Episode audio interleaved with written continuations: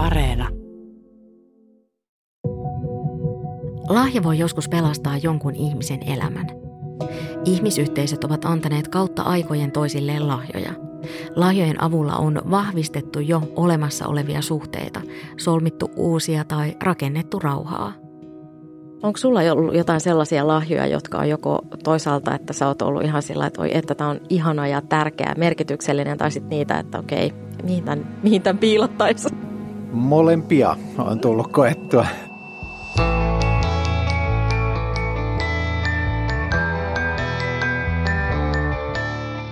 Mä olen Satu Kivelä. Kuuntelet havaintoja ihmisestä sarjaa, jossa selvitän ihmisyyden mysteerejä. Unohtamatta normeja, rakenteita ja kulttuuria, jotka meihin vaikuttavat. Lahjojen ympärille kärjytyy pakettipaperi ja narun lisäksi paljon sellaistakin, jota emme ehkä tule lahjojen antajina ja saajina aina edes ajatelleeksi. Verenluovutus on lahjan antamista tuntemattomalle, kertoo Olli Pyyhtinen The Gift and Its Paradoxes kirjassaan. Verenluovutuksen voi rinnastaa ajatukseen maailman kansalaisuudesta, jossa koemme eettistä vastuuta myös muistakin kuin ihan niistä lähimmistä ja laajemmin koko maailmasta.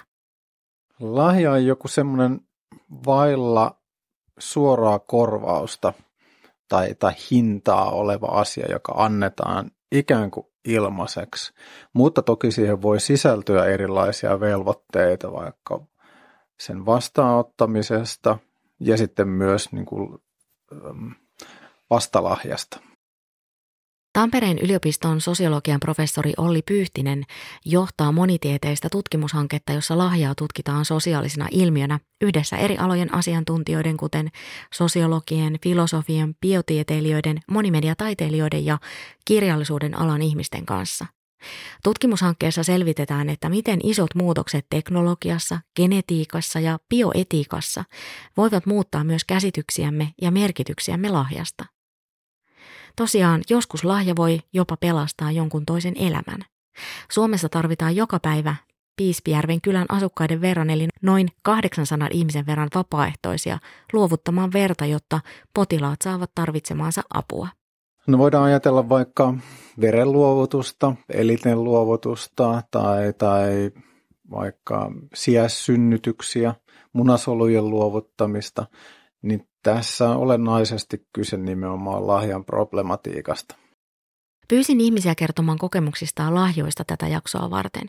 Kysyin, millaisia kokemuksia sinulla on lahjan saamisesta ja antamisesta, millaisia lahjoja arvostat, mitä lahjan antaminen tai saaminen merkitsevät sinulle – Oletko saanut epämieluisia lahjoja? Entä mieluisia? Millaisia? Ja miten toimit niiden lahjojen kanssa? Ja oletko itse antanut lahjan, joka ei ollutkaan vastaanottajalle mieluisa? Ja millainen lahja on ollut onnistunut? Ovatko ilmastokriisi, ylikulutus ja talouden epävarmuus vaikuttaneet siihen, mitä ajattelet lahjoista? Nimimerkki Tuisku on 38-vuotias. Hänen suhteensa lahjoihin on muuttunut vuosikymmenessä täysin. Parikymppisenä parisuhteellisena ostimme puolison kanssa älyttömät määrät lahjoja toisillemme ja kummankin vanhemmille. Siis esimerkiksi jouluna ja merkkipäivinä. Se oli ahdistavaa ja aiheutti stressiä, mutta teimme niin, koska muutkin tekivät. Kolmekymppisenä meistä tuli lapsiperhe. Rahatilanne, arvojärjestys ja ymmärrys luonnonvaroista ja kestävästä kuluttamisesta muuttui täysin. Lopetimme kertalaakista lahjojen ostamisen kaikille muille paitsi lapsillemme ja toisillemme. Lapsiamme emme opeta arvostamaan ja haalimaan tavaraa, emmekä varsinkaan uutta tavaraa, samalla tavalla kuin olemme itse lapsena oppineet. Maapallo ei kestä sellaista mitä sä ajattelet siitä, että millä tavalla sitten tällaiset niin kuin, toisaalta tämä ympäristökriisi ja ylikulutus ja kaikki tämmöinen niin asioiden tiedostaminen ja sitten ihmisillä on kuitenkin vahvoja perinteitä liittyen niin kuin vaikkapa syntymäpäivällä lahjoihin tai joululahjoihin tai erilaisiin niin kuin, jotenkin asioiden alkamisiin ja päättymisiinkin liittyy usein, usein niin kuin lahja tai kiitoksiin liittyy lahja, että, että miten, miten ne sitten tämmöisessä ajassa ja paikassa muovautuu. Tavallaan siitä kapitalistisen talousjärjestelmän vallasta kertoo se, että me helposti ajatellaan ja mielletään lahjaa, että se on joku markkinoilta ostettava asia, koska se voisi olla myös jotain muutakin. Mutta tähän on myös jonkinlaista vastaliikehdintää ilmaantunut viime vuosina, että ihmiset on esimerkiksi alkanut tietoisesti antaa jotain käytettyjä asioita tai vaikka kirppareilta hankittuja asioita sen sijaan, että ostaisi jotain uutta. Ja tähän kytkeytyy nimenomaan semmoinen niin korostunut tai lisääntynyt ekologinen ymmärrys ja tietoisuus. Jos kaikki maailman ihmiset kuluttaisivat samaan tahtiin kuin osa suomalaisista, niin tiedätkö kuinka monta maapalloa tarvitsisimme lisää? WWFn mukaan yli kolme ja puoli maapalloa. Niin, niitä maapalloja ei taida olla missään varastossa siltä varalta, että hei, pilasimme tämän, mikä nyt on käytössä. Ostoskeskuksessa on vihreä alle metrin mittainen muovinen joulukuusi. Kuusen oksilla roikkuvat punaisten joulupallojen lisäksi myös pienet ja suuret unelmat. Haavelapuissa lukee shampoo, vihreä talvihaalari koko 110, deodorantti ja hiusharja, toppahousut koko 104, luistimet. Joulupuu ry on voittoa tavoittelematon toimija, joka toimii yhteistyökumppaneiden mahdollistamalla rahoituksella. Joulupuu ry tukee ja täydentää sosiaalitoimen toimintaa. Tavoitteena on se, että haavoittuvassa asemassa olevat lapset ja nuoret saavat myös jouluna lahjan. Suomessa lapsiperheköyhyys on kasvussa. Eriarvoisuus korostuu erityisesti juhlapyhien aikana, kuten vaikkapa jouluna. Joulu kytkeytyy osaksi kulutuskulttuuria, jossa lahjojen antaminen ja saaminen ja tietyt jouluruuat ovat keskiössä. Kaikilla perheillä ei ole sosiaalisia ja taloudellisia resursseja järjestää joulua. Erityisesti sosiaalitoimiston asiakkaana olevat lapset ja nuoret uhkaavat jäädä ilman lahjoja. Aika moni lapsi ja nuori haluaa saada edes sen yhden lahjan jouluna – ja jos ei ole mahdollista viettää joulua vaikka haluaisi, se voi saada aikaan tahmaisia ulkopuolisuuden, häpeän ja huonommuuden tunteita. Solidaarisuuteen perustuvia lahjakäytäntöjä, joissa ei olekaan se sosiaalinen tunnustaminen tai toisen tunnistaminen keskeinen, vaan se on nimenomaan se annettu asia ja semmoinen vaikka joku, että toisella on joku tarve, jota, jossa sitten autetaan. Mm. Että tässä on niin erilaisia lahjakäytäntöjä ja ei saisi ikään kuin palauttaa niitä kaikkia siihen yhteen muotoon, joko mm. siihen pyyteettömään lahjaan tai sitten siihen niin kuin vaihtolahjaan. Mm. Joulukeräyksiä köyhien lapsiperheiden hyväksi tekee Joulupuu ry, Hyvä joulumielikkeräys ja ynnä muut. Ne tekee tärkeää työtä, kun pyrkivät saamaan jokaiselle lapselle lahjan ja joulun tuntua perheisiin, jossa talous on tiukoilla. Mutta samaan aikaan jään pohtimaan sitä, että lapsiperheköyhyys, syrjäyttäminen ja eriarvoisuus kasvavat jatkuvasti, että eikö pitäisi puuttua myös tähän kehitykseen yhteiskunnallisella tasolla pontevammin. Raha ei ole muuhun kuin ruokaan ja joskus ei edes siihenkään. Mun elämästä maksetaan, ruoasta ja asumisesta. Tuntuu, että olen iso taakka. Nämä sitaatit ovat poliittisesti ja uskonnollisesti sitoutumattoman Pelastakaa lapset ryn teettämästä lapsen äänikyselystä vuodelta 2022. Kyselyssä selvitettiin lasten ja nuorten kokemuksia pienituloisuudesta. Pienituloisuus eriarvoistaa ja syrjäyttää yhteiskunnasta. Lapsista ja nuorista 85 prosenttia kokee, että perheellä on vaikeuksia selviytyä menoista. Lapsista 71 prosenttia ei voi lomailla perheen kanssa, koska lomailuun ei ole varaa ja 20 prosenttia on joutunut lopettamaan harrastamisen, koska siihen ei ole rahaa. Köyhyys altistaa lapsia myös kiusaamiselle. Nimimerkki Välinputoaja kertoo, että hänen antamansa lahjat ovat pyyteettömiä. Hän pyrkii lahjoja antamalla nostamaan toisten elämänlaatua. Välinputoaja antaa kuukausittain nettovaroistaan noin 30 prosenttia pois. Hän sanoo, että lahjojen tai tuen antaminen on elämäntapa, jonka kautta hän kompensoi muita murheita elämässään. Välinputoaja sanoo, että lahjoja tarvitaan entistä enemmän. Poliitikot eivät ole osanneet 40-vuotisen elämän aikana koskaan auttaa, mutta lähimmäiset pelastavat viikoittain ihmishenkiä. Suomessa on varsinkin nuoria, jotka eivät tule toimeen. Tärkeimmät lahjat ovat lääkkeitä ja ruokaa, sanoo siis nimimerkki välinputoaja viestissään. Ajattelen, että se lahja on jotain semmoista, mikä jotenkin olennaisesti kytkeytyy meidän sosiaalisiin suhteisiin ja yhteisöihin ja, ja se on semmoista niin kuin tavallaan, että me tunnistetaan ja nähdään toinen toisemme ihmisinä. Ja, ja kaikki semmoiset eleet huomioosoituksista tai avusta tai, tai oven avaamisesta tai tietyllä tapaa vastavuoroinen tervehtiminenkin on se lahjananto, mm. että, että tietyllä tapaa se on paljon laajempi nytten, mutta että ikään kuin niihin semmoisiin rituaaleihin, niin kuin vaikka syntymäpäiviin ja valmistumisiin ja, ja jouluihin liittyy usein se ajatus lahjasta, että se on joku nimenomaan tavallaan tavara. Mutta että siihenkin on sitten semmoista vastapainoa olemassa, että vaikka viimeisinä vuosina ollut vaikka eettisiä lahjoja ja siinä, että, kun me eletään semmoisen valtavan tavarapaljoiden ja yltäkylläisyyden keskellä, että miten tavallaan niin kuin, mitä antaa sellaiselle ihmiselle, jolla on jo kaikkea, niin siinä voi sen toisen nimissä luovuttaa vaikka jonkun tota, puun kasvatettavaksi jonnekin kehitysmaahan tai, tai sitten että sinne ihmisille ruokaa tai joku kaivo johonkin kylään.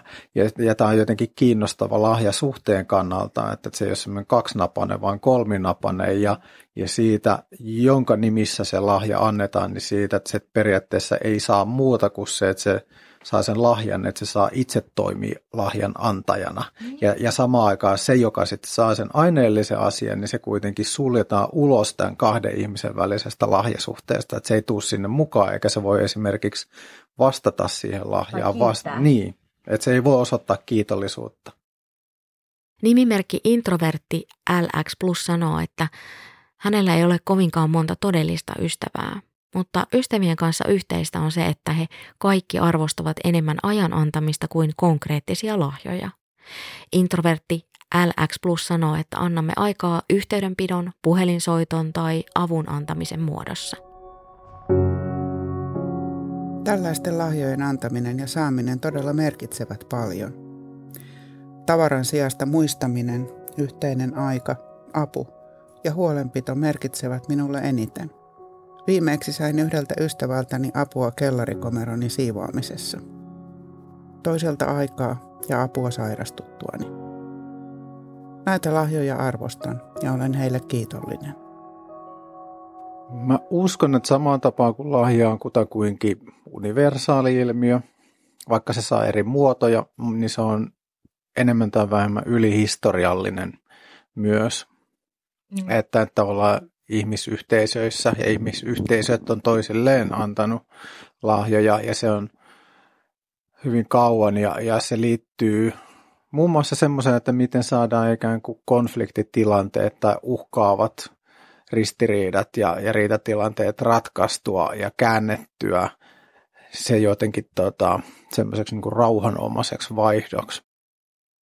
Paljonhan on lisääntynyt myös sellaiset, että ihmiset antaa just niin kuin puhuttiin tuossa aiemmin vähän semmoisia aineettomia virtuaalisia lahjoja. Toisaalta myös niin kuin sellaista niin kuin ajan antamista niin kuin lahjana, koska jotenkin tuntuu, että aika monet on kiireisiä ja ajasta ja yhteisestä ajasta on pulaa. Että eri tutkimuksetkin monen ikäiset ihmiset sanoo, että, sanoo, että haluaisin viettää enemmän aikaa läheisteni kanssa.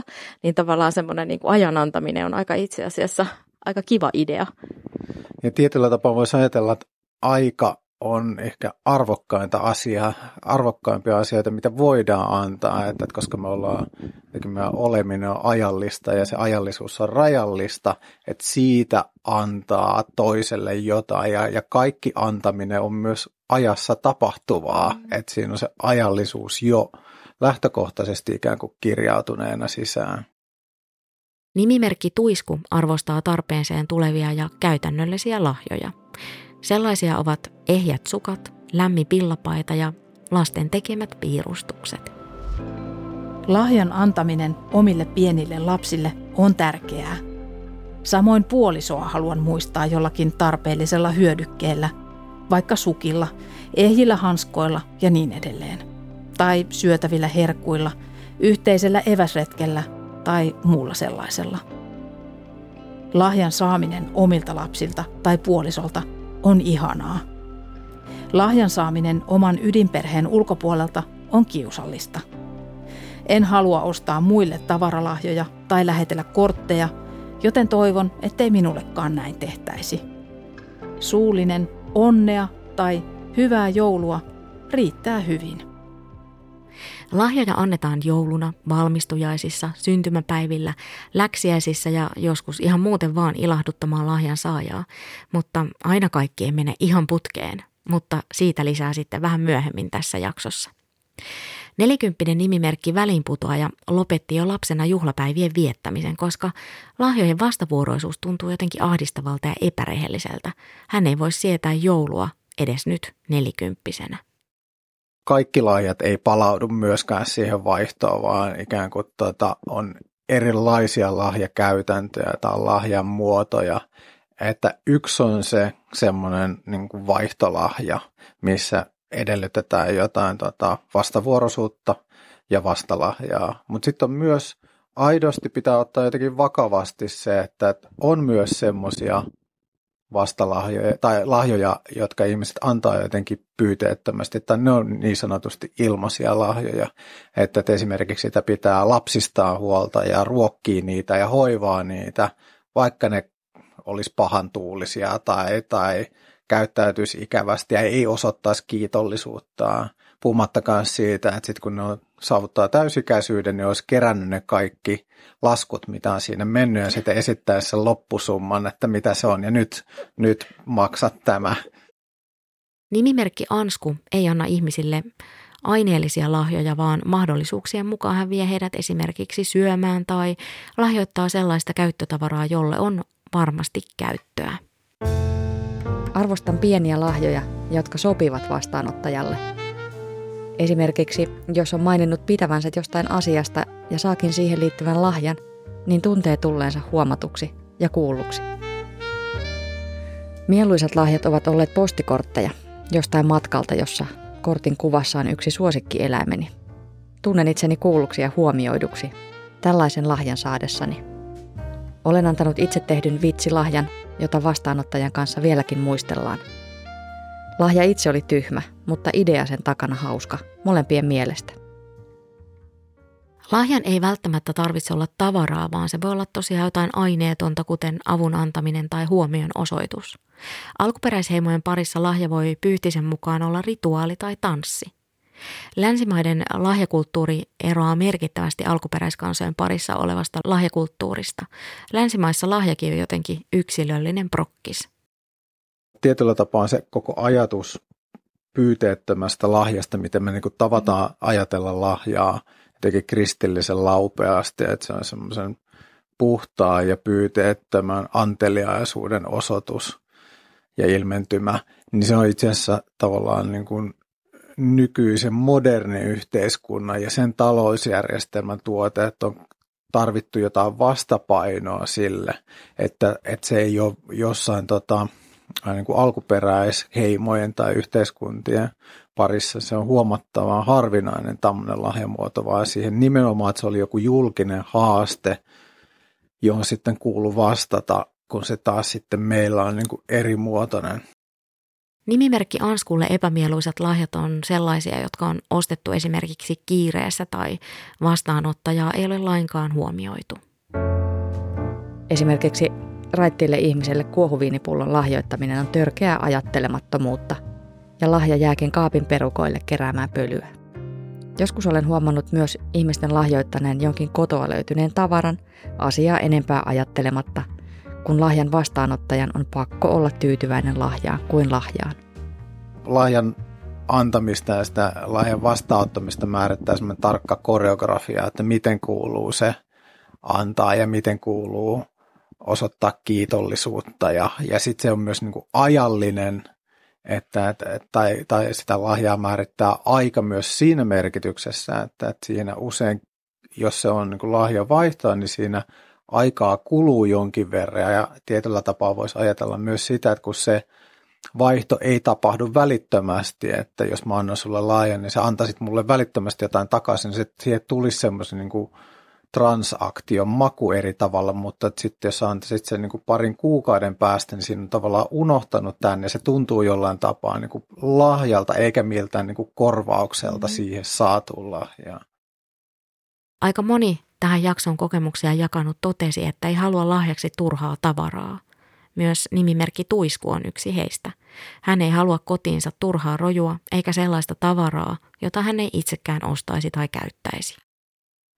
Anoppi on oikeastaan ainoa, joka tuputtaa turhaa roinaa jouluisin ja lasten merkkipäivinä. Olemme erilaisia ihmisiä. Meillä ei ole mitään yhteistä ja arvomaailmakin on tyystin erilainen. Anoppi ei tätä ymmärrä, vaan tunkee itsensä näköisiä asioita meille pyytämättä. On pyytämättä ommellut lapsille vaatteita, jollaisia en ikinä pukisi lapsilleni. En pidä hörhelöistä, vaan yksinkertaisesta, luonnollisesta ja ajattomasta. Jokainen varmaan elämänsä aikana joko itse antanut tai saanut epämieluisan lahjan. Homma ei olekaan mitenkään simppeli, vaan sitten pitää pohtia, että no, mitä sillä ei-mieluisalla lahjalla oikein tehdään. Tavaralahjoissa vastuu sysätään saajan harteille. Pyhtinen luonnehtii, että saaja on ikään kuin naimisissa tavaran kanssa ja joutuu miettimään, että no, mitäs tämän ei niin mieluisan lahjan kanssa oikein pitäisi tehdä. Roskikseen, kierrätykseen vai antaako lahjaksi eteenpäin jollekin toiselle. Niin siinä ikään kuin joudutaan neuvottelemaan sitä suhdetta, kun neuvotellaan sitä suhdetta siihen materiaan, niin, niin suhdetta siihen ihmiseen ja se on jotenkin tietyllä tapaa, että jos luopuisi siitä asiasta, niin se on ikään kuin heittää sen ihmisen tai sen suhteen romukoppaan. Mm, että miten se kaikki siihen, siihen kietoutuu. Mä sain yhdeltä rakkaalta ystävältä semmoisen niin kaulakoru, joka itse asiassa on nyt teki mulla tässä tämmöinen pyöreä, ympyrämallinen, hopeinen koru. Ja, ja, tota, ja se on mulle hirveän niin kuin rakas. Mä pidän sitä tosi usein ja, ja tavallaan, että se on aina, aina sitten mä muistan mun ystävän niin kuin siitä. Ja se tavallaan, että, että jotenkin nimenomaan tämä koru, että sitten jos olisi joku toinen, niin siihen ei muodostu samanlaista suhdetta. Että se on jännä, että mitä siinä tapahtuu, että sitten se on kuitenkin ikään kuin se on vain koru, mutta sitten siihen latautuu niin tosi paljon tunnetta. Jos mä vaikka hukkaisin sen, niin se tuntuisi ihan hirveältä. Joo, siihen liittyy vahvaa symboliikkaa ja, ja merkityksiä niihin lahjoihin, että, että ikään kuin myös, jos sitä katsoo antajan näkökulmasta, niin siinä tietyllä tapaa niin kuin antaa osan itsestään sille toiselle, että se annettu asia ikään kuin semmoinen itsen korvike tai, tai täydennys siinä. Nimimerkki Ansku kertoo, että lahjan saaminen ahdistaa, kun joutuu esittämään tyytyväistä saadessaan tavaraa, jota hankkiessa ei ole selkeästi ajateltu vastaanottajaa, vaan menty yleisen kaavan mukaan. Esimerkiksi muutaman vuoden alkoholittoman elon jälkeen saan yhä syntymäpäivä- tai tupaan lahjaksi kuohuviinipullon. Näitä on nyt kerääntynyt kaapin perälle useampi. Toinen asia, joka tekee lahjojen saamisesta ahdistavan, on aiemmat kokemukset lahjojen käytöstä velkana. Lahjan antanut kontrolloiva ex-kumppani otti usein riitojen aikana minulle lahjoitetut tavarat itselleen ja sanoi, että jos jätän hänet, niin joudun luopumaan myös näistä tavaroista. Myös baarissa tarjottu juoma ei usein ole lahja, vaan odotus vastapalveluksesta. Klassisissa antropologisissa tutkimuksissa on tutkittu semmoista seremoniallista tai rituaalista lahjanvaihtoa, niin siinä nimenomaan tavallaan nämä heimot tai yhteisöt vaihtaa keskenään lahjoja ja se on keino solmia suhteita ja lujittaa niitä ja, ja siihen myös liittyy paljon semmoista, mm, semmoista ikään kuin konfliktin mahdollisuutta, että, että jos kieltäytyy vaikka jostain lahjasta tai siihen vastaamisesta, niin se on kutakuinkin sama kuin sodanjulistus. Aika moni tähän jaksoon kokemuksiaan jakanut ajattelee, että lahjasta tekee onnistuneen se, että se on saajansa näköinen. Aina ei mene paketit ihan putkeen, kertoo nimimerkki introvertti LX+. Huomaan jo lahjasta, onko sen antaja ajatellut minua. Viimeksi sain alkoholipullon. Lahjan antaja kyllä tiesi, etten käytä alkoholia. Mieluisimmat lahjat ovat aina olleet aika, auttaminen ja yhdessäolo. PS. Sitä alkoholipulloa ei toistaiseksi ole kukaan huolinut. Lahja on sosiaalinen konstruktio, joka voi olla jotain konkreettista tai aineetonta. Lahjan muotoja ja tarkoituksia on yhtä monta kuin lahjoja ja niitä toisilleen antavia ihmisiäkin. Niin, lahjaan saattaa kätkeytyä odotuksia, mutta ei välttämättä aina. Odotukset ovat aikaan, paikkaan, tilanteisiin ja kulttuureihin sidoksissa olevia juttuja. Siinä on myös lahjaa määrittää se, että ne semmoisen laskelmointi tai ne mittayksiköt ei ikinä saa tulla jotenkin eksplisiittisesti esille siinä, vaan ne pitää olla jotenkin tukahdutettuja, torjettuja ja kätkettyjä, vaikka niitä olisi, olisi siellä faktisesti olemassa, mutta että se ikään kuin siihen kuuluu se, se lahja etikettiin, se ajatus, että sen pitää olla jollain tapaa niin kuin hyvän tahtoisuuden ja anteliaisuuden ele. Ja tietyllä tapaa esimerkiksi semmoinen sosiologi Pierre Bourdieu on esittänyt, että lahja on semmoinen sosiaalinen peli, jota pelataan, joka edellyttää sitä, että ne ihmiset, jotka osallistuu siihen, niin jotenkin tietoisesti tukahduttaa sen lahjan totuuden, joka Bourdieun mukaan on se vastavuoroisuus tai vaihto, että se subjekti, ikään kuin sillä lahjalla on kaksi totuutta. Että se subjektiivinen totuus on se, että se on anteliaisuuden ele ja jotenkin pyyteetön, ja se objektiivinen totuus on sitten Bourdieu mukaan se, että se on silti jotain vaihtoa, mutta me ikään kuin tietoisesti käyttäydytään niin ja, ja maskeerataan se semmoiseksi, että tässä ei ole mitään vaihtoa kyse ja mä en edellytä ja odota mitään vastalahjaa, vaan tämä on puhdas anteliaisuuden ele. Olli Pyyhtinen on sosiologian professori Tampereen yliopistossa. Pyyhtisen luotsaamassa monitieteisessä tutkimushankkeessa pohditaan lahjaa sosiaalisena ilmiönä. Mukana on tutkijoita niin sosiologian, filosofian kuin kirjallisuuden piiristä ja myös monimediataiteilijoita. Tutkimuksen kautta selvitetään, että miten isot muutokset liittyen teknologiaan, genetiikkaan ja bioetiikkaan muuttavat käsityksiämme lahjasta ja sen merkityksistä. Mä jotenkin yleisemminkin ajattelen, että on kiinnostavaa, tai että taiteella ja vaikka fiktiolla voi olla paljon annettavaa meidän yhteiskunnallisten ja kulttuuristen ilmiöiden tarkastelussa, että, että on hyvä jotenkin laajentaa sitä mielikuvitusta, että ei tehdä pelkästään, ottamatta yhtään arvoa pois vaikka kyselytutkimuksilta tai haastatteluilta tai vaikka media-aineistolta, niin ihan yhtäläisesti voi taideteokset tai, tai lastensadut tai myytit tai elokuvat kertoo jotain olennaista lahjasta ja niihin liittyvistä vaaroista ja jännitteistä ja lahjasuhteista. Ja tässä jotenkin on pyrkimys saattaa tieteellistä tutkimusta ja taidetta jotenkin hedelmälliseen ja uusia uria avaavaan dialogiin, että ne ei ole jotenkin toisista erillisiä, vaan miten ne vois yhdessä tuoda ja miten ne vois yhdessä sitten kohtaamisen jälkeen niin kenties muuttua. Millainen on onnistunut lahja? Nimimerkki introvertti LX Plus kertoo näin. Onnistunut lahja on sellainen, jonka saaja on saanut itse valita tai ilmaissut toiveensa. Ystävien kesken tällainen onnistuu hyvin. Teen vuosittain suursiivouksen ja pyydän ystäväni paikalle.